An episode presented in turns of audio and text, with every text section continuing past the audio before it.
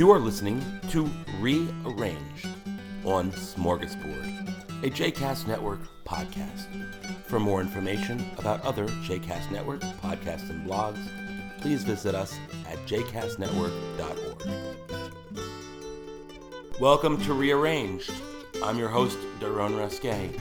Rearranged is a podcast that, uh, a podcast experiment looking at uh, kind of dissecting the show Arranged, which is a show that just started its second season on the FYI network. I think that used to be the Bio network. It's owned by Lifetime Television uh, and U- the USA network. They're all owned by the same company. And um, FYI is one of their many show many uh, sub sub uh, channels.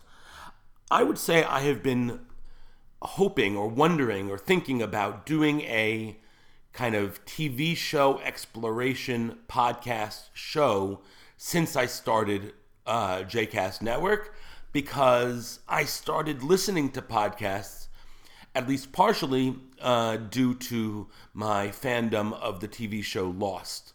Um, and for those who have been following podcasts for years, knows uh, that the show Lost uh, had an unbelievable number of podcasts related to it, where people would go into the details and the theories and the the mysteries.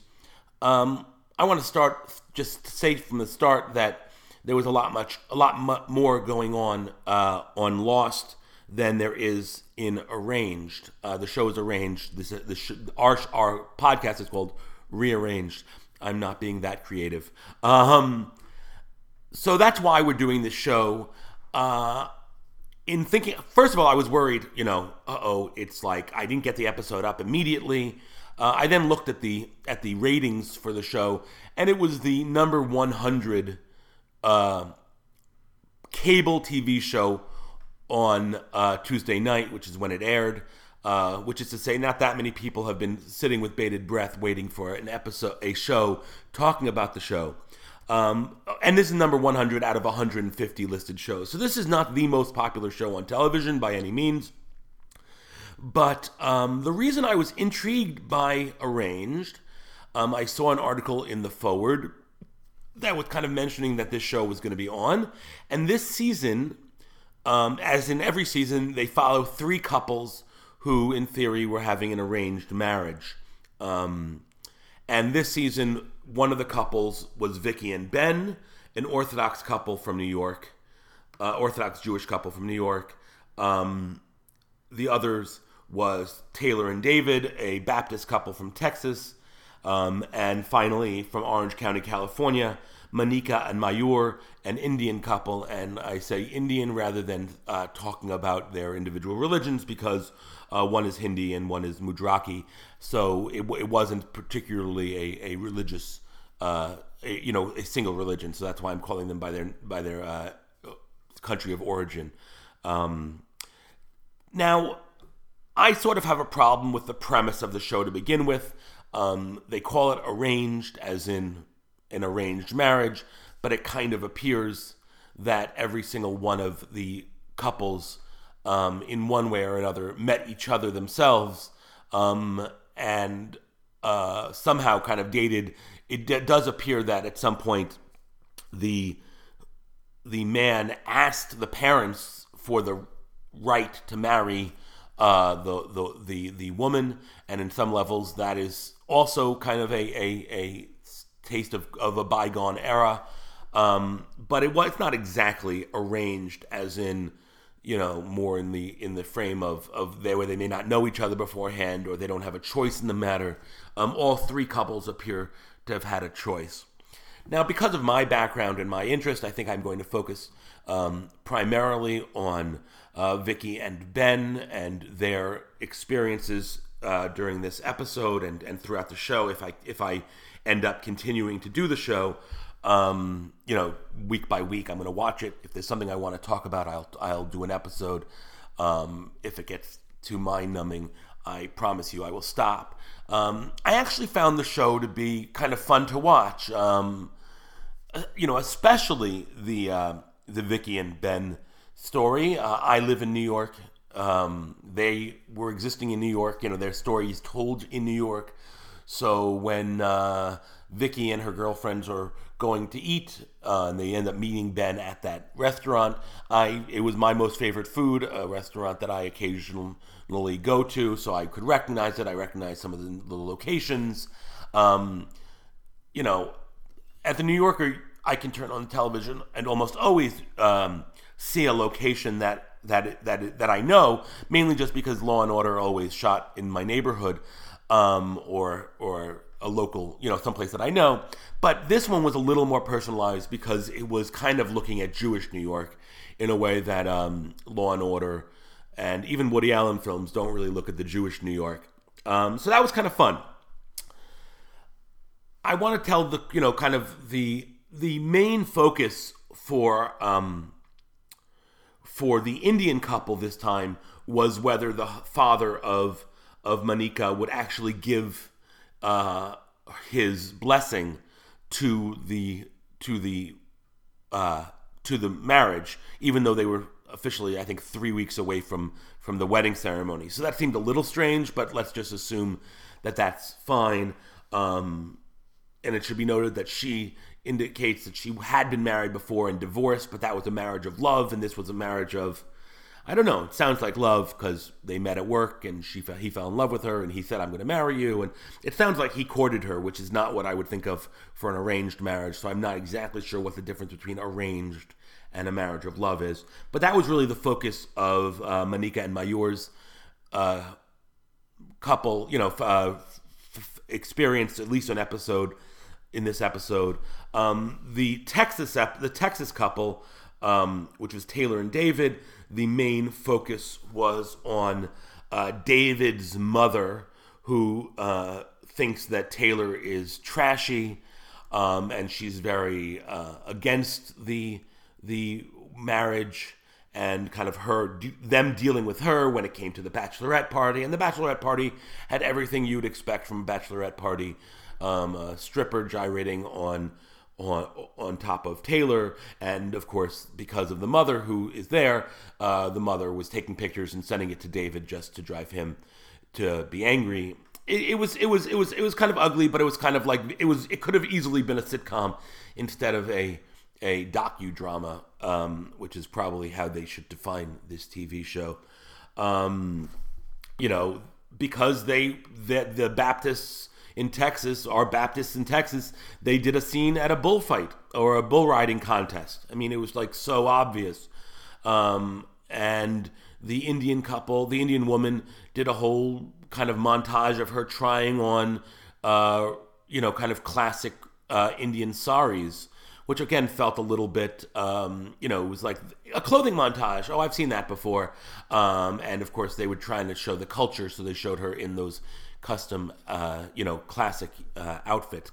Um, now, the Vicky and Ben story, which I actually found the most interesting, and I wonder whether I found it the most interesting because of the Jewish component or because, you know, and, and would would a a a Baptist couple or you know a watcher or a Texas somebody who lives in Houston, Texas, watch it and see it and think that the you know the the the Taylor and, and David story were most interesting. But I actually thought that Vicky and Ben were going through kind of a more interesting topic. Um, and that was the main question in this episode. And at the end of the episode, I'm going to have a short conversation with um, a rabbi about the this this specific issue because I feel like the only way I can really do this sh- show is if I try to put something a little deeper with a little bit of education at the end. So each week I hope to um, be able to pull in somebody who will give me a little conversation. Uh, this week we're going to talk about the sheitel, uh, sheitel being the head covering that uh, Orthodox women wear. Um, once they're married, so that they don't show their hair to anyone but their husbands. So that's that's what the nature of that is. Um, but so Vicky and and Ben are she's 21, he's 23. They knew each other in middle school when she was not religious. They re-met uh, when they were both in New York and probably I guess in their 20s at a party. Uh, she thought he was cute. He was excited to see that she was wearing. Um, excited. It's funny to say excited. She, he was excited to see that she was modestly dressed, which to him meant that uh, that she might now be on the Orthodox in the Orthodox world. He had, I think, been Orthodox uh, from the start. Um, you know, the so that it it shows them and it shows them walking in Central Park and meeting with her friends, and he asks uh, her roommate, "Does she snore?" Which is sort of you know it's very classic, very like you know they're twenty year olds, and yet they've it, but it shows kind of the way of their lives is they really haven't spent that kind of time together. Um, you know, they talk about being shomer negiah, which is a tradition of, of men and women before marriage or not touching each other. Um, and I thought that was an interesting piece. Is that you know, I mean, that's just different than than than many people in in this world that they're not touching before marriage, um, and that's something she's very comfortable with. Um, some of the things that was interesting is in the episode where, where she, and she went to the wig store twice. First with her friend, uh, and second time with Ben at the end of the episode. Um, and in the episode, she says, "Well, I'm not really sure about the sheitel. I'm not really sure about covering my head." And at one point, he says, uh, he says in kind of one of those one-on-one interviews, "Oh, I couldn't marry a woman who doesn't cover her head." And later he says, "Oh, but it's up to you whether you cover your head when he and she are talking together." Now that may have to do with what you say in private versus what you say in public. Although when you're being uh, interviewed on television, nothing is staying private very long. Uh, so they have this whole conversation, but I was intrigued by the idea that someone would be comfortable being shomer negiah, not touching, but not comfortable wearing a sheitel. Both of these seemed felt to me to be kind of the acts of a very orthodox uh, very traditional Jewish experience. So, sort of surprising that someone might do one but not the other. Um, I, I, again, I, I wonder whether whether there's uh, whether there's something to be said about that, and and and and, and do I? I don't. Maybe I'll ask. Maybe I'll ask the, our rabbi in residence uh, about that a little bit at the end of the ex- episode. Um, one of the things that I thought was there was an interview with Vicky's mother, who is not uh, as orthodox or is not as observant, and she says she's sad about the wig. Uh, Vicky talked about how her her hair was her personality. Um, and then the other thing she talked about is she was worried about losing her passion for religion or for religious Judaism. She, she did not come from that background. And I thought that was also a really interesting piece. I know a lot of people who kind of, um, you know, find the derech, find the road uh, of Orthodox Judaism after having not been kind of brought up that way, and then they do at some point kind of, you know, find a more moderate way of living. I think when you marry somebody who is in this, who's come from this space and really wants to be there, find, you know, it's scarier when you might that you might lose your passion for the derech, as they say. One of the things that was sort of interesting was uh, on her first trip to the wig store, which she goes to with her girlfriend. Um, she uh, somebody says, "Oh, you know that hair looks." She tries on a wig that doesn't work for her. She tries on another wig, and her friend says, "Oh, you know that looks just like your hair." Um, and the wig maker, an Orthodox woman who you could tell is wearing a sheitel herself, a wig herself, says, "Oh, well, that's what it's supposed to be." I mean, I think that's interesting. The idea that if you're supposed to be wearing a wig to cover your head, then it's strange or interesting that that it's that it's supposed to be you're supposed to be wearing a wig that looks like you, but you're also supposed to be wearing a wig to cover what you look like. I don't know, maybe another conversation to be had with our, our uh, rabbi in residence. Anyway, at the end of the episode, Ben and Vicky go back to the store and um, try on wigs. Vicky seems a little more hopeful or okay with it. Um, she had talked about the costs of a wig, which I hadn't even considered that they cost thousands of dollars.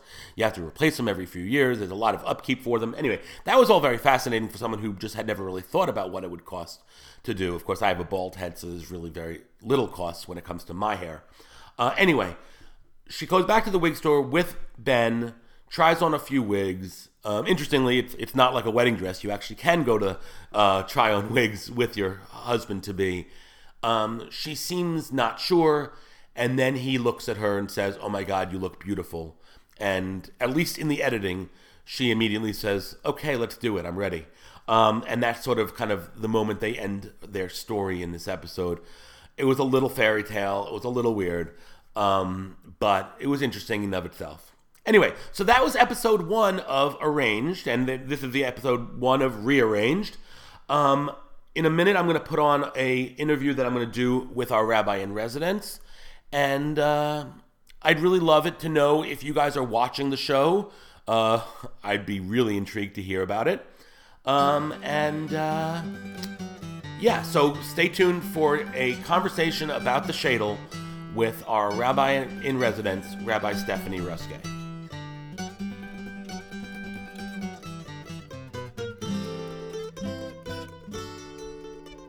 Hi, Stephanie. Yeah. Uh, thanks for you know being forced into this. Um, so tonight's episode, Vicky really kind of you know, was going through a lot when it came to the idea of the head covering and and what it would do to her her identity and who she was. And I actually thought it was uh, kind of compelling in terms as, as far as you know this kind of docudrama television series on an on a TV channel that no one ever knows about um, could be. But I was wondering if you could give us quickly kind of the the history or the the religious significance and tell us a little bit about the concept of the sheitel. Sure. Well, um, in Jewish tradition, hair coverings for women who are married is first mentioned in the Torah in the Bible, um, and it's then picked up again in the Mishnah and the Talmud in rabbinic literature. Um, and their discussion is about whether or not it was normative or an extra thing that women would do. Many commentators think many of the rabbis thought that it was the normative way for married women to behave, and some thought it was an extra thing. Ultimately, though, like much of Jewish law, it gets decided and played out among the people in later commentaries. In which case, women started really kind of doing what they wanted. So, my one of my favorite pieces of, of information about the sheitel is that in the 1600s, women in France decided that they really liked the fashion that other women in that community were doing. And so they started wearing wigs and they totally disregarded what the rabbi said. And they wore wigs that were way nicer than their hair. And the rabbi said it's not okay. And they sort of said too bad. And they kept wearing those sheitels. And that, in many ways, has become like the norm for the most observant way to conduct your religious life related to hair coverings. Right, but but but in the in the text where it says, I mean, does it say thou shalt wear a head covering?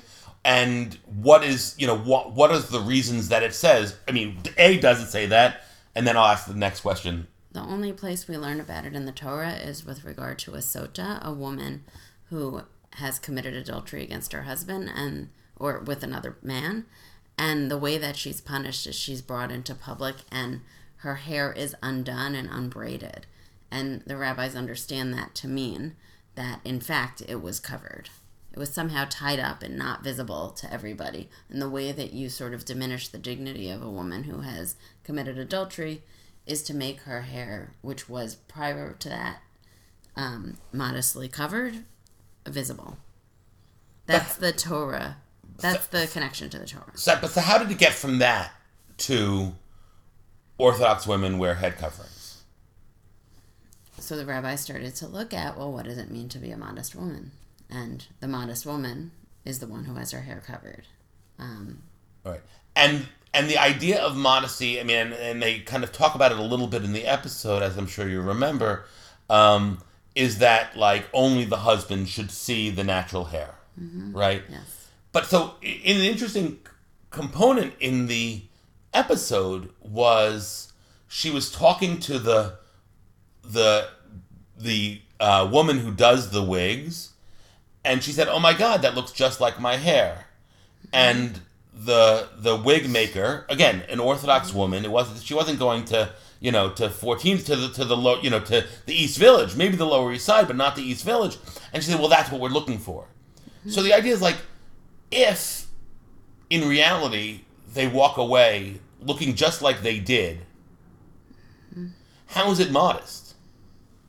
Well, look, so there are some women. Um, You should note that Stephanie kind of just did a shake of the head, which does not come through on audio podcast. there are some women, because of that, in some communities where they wear like an extra little hat or an extra something on top of their wig to make sure everybody knows it's not their actual hair. And if you live in that community, you understand what that means. Um, but yes, I mean, they're following the letter of the law or tradition, which is that somebody like that a married woman shouldn't have other people see her hair, and it's considered erva, which is naked. Um, but you know, it doesn't say like it has to look worse than your hair. So it's the letter of the law. I don't think it's so much the spirit of the law, but that's how it gets played out. And and how does the well? I have two final questions, and I and I and I know your time is is limited.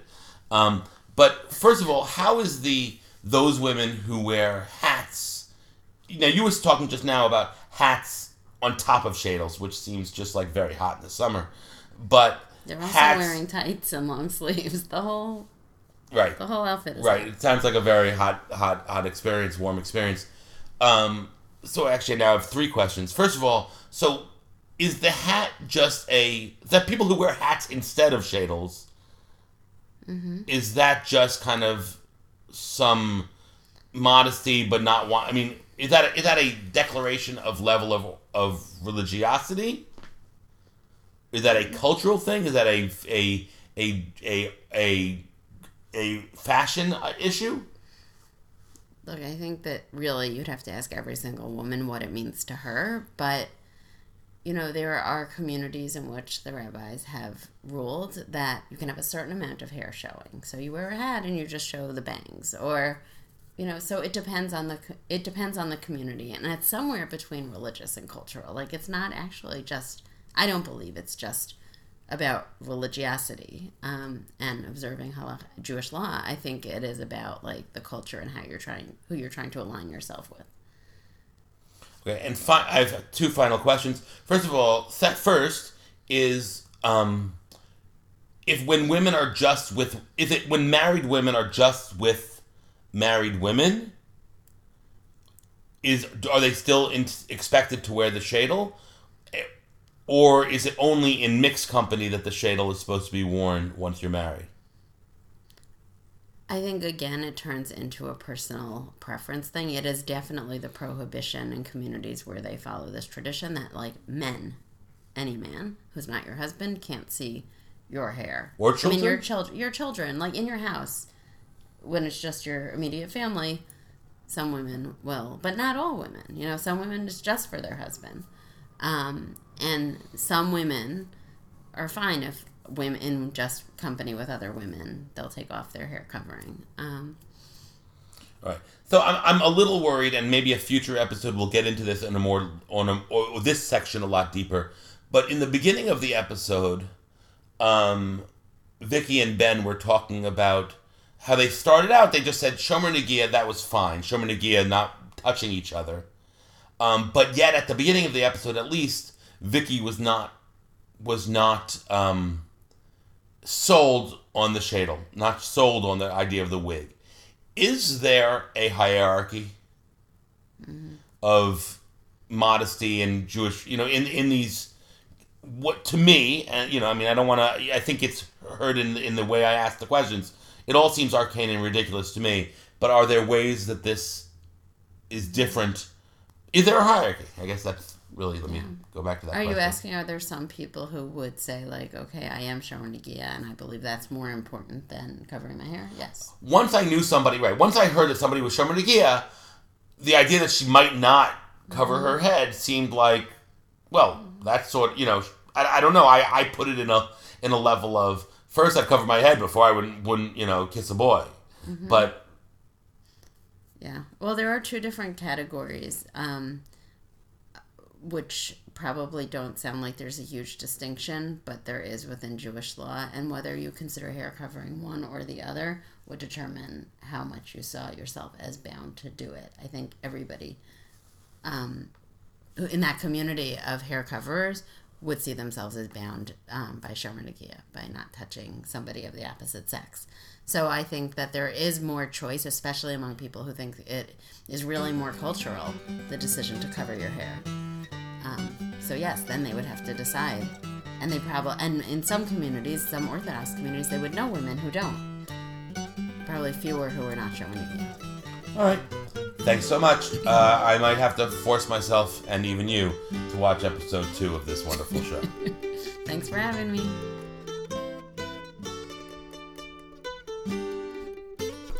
Well, that was episode one of Rearranged. Uh, thank you again to Rabbi Stephanie Ruskay for taking the time to discuss sheitels with us.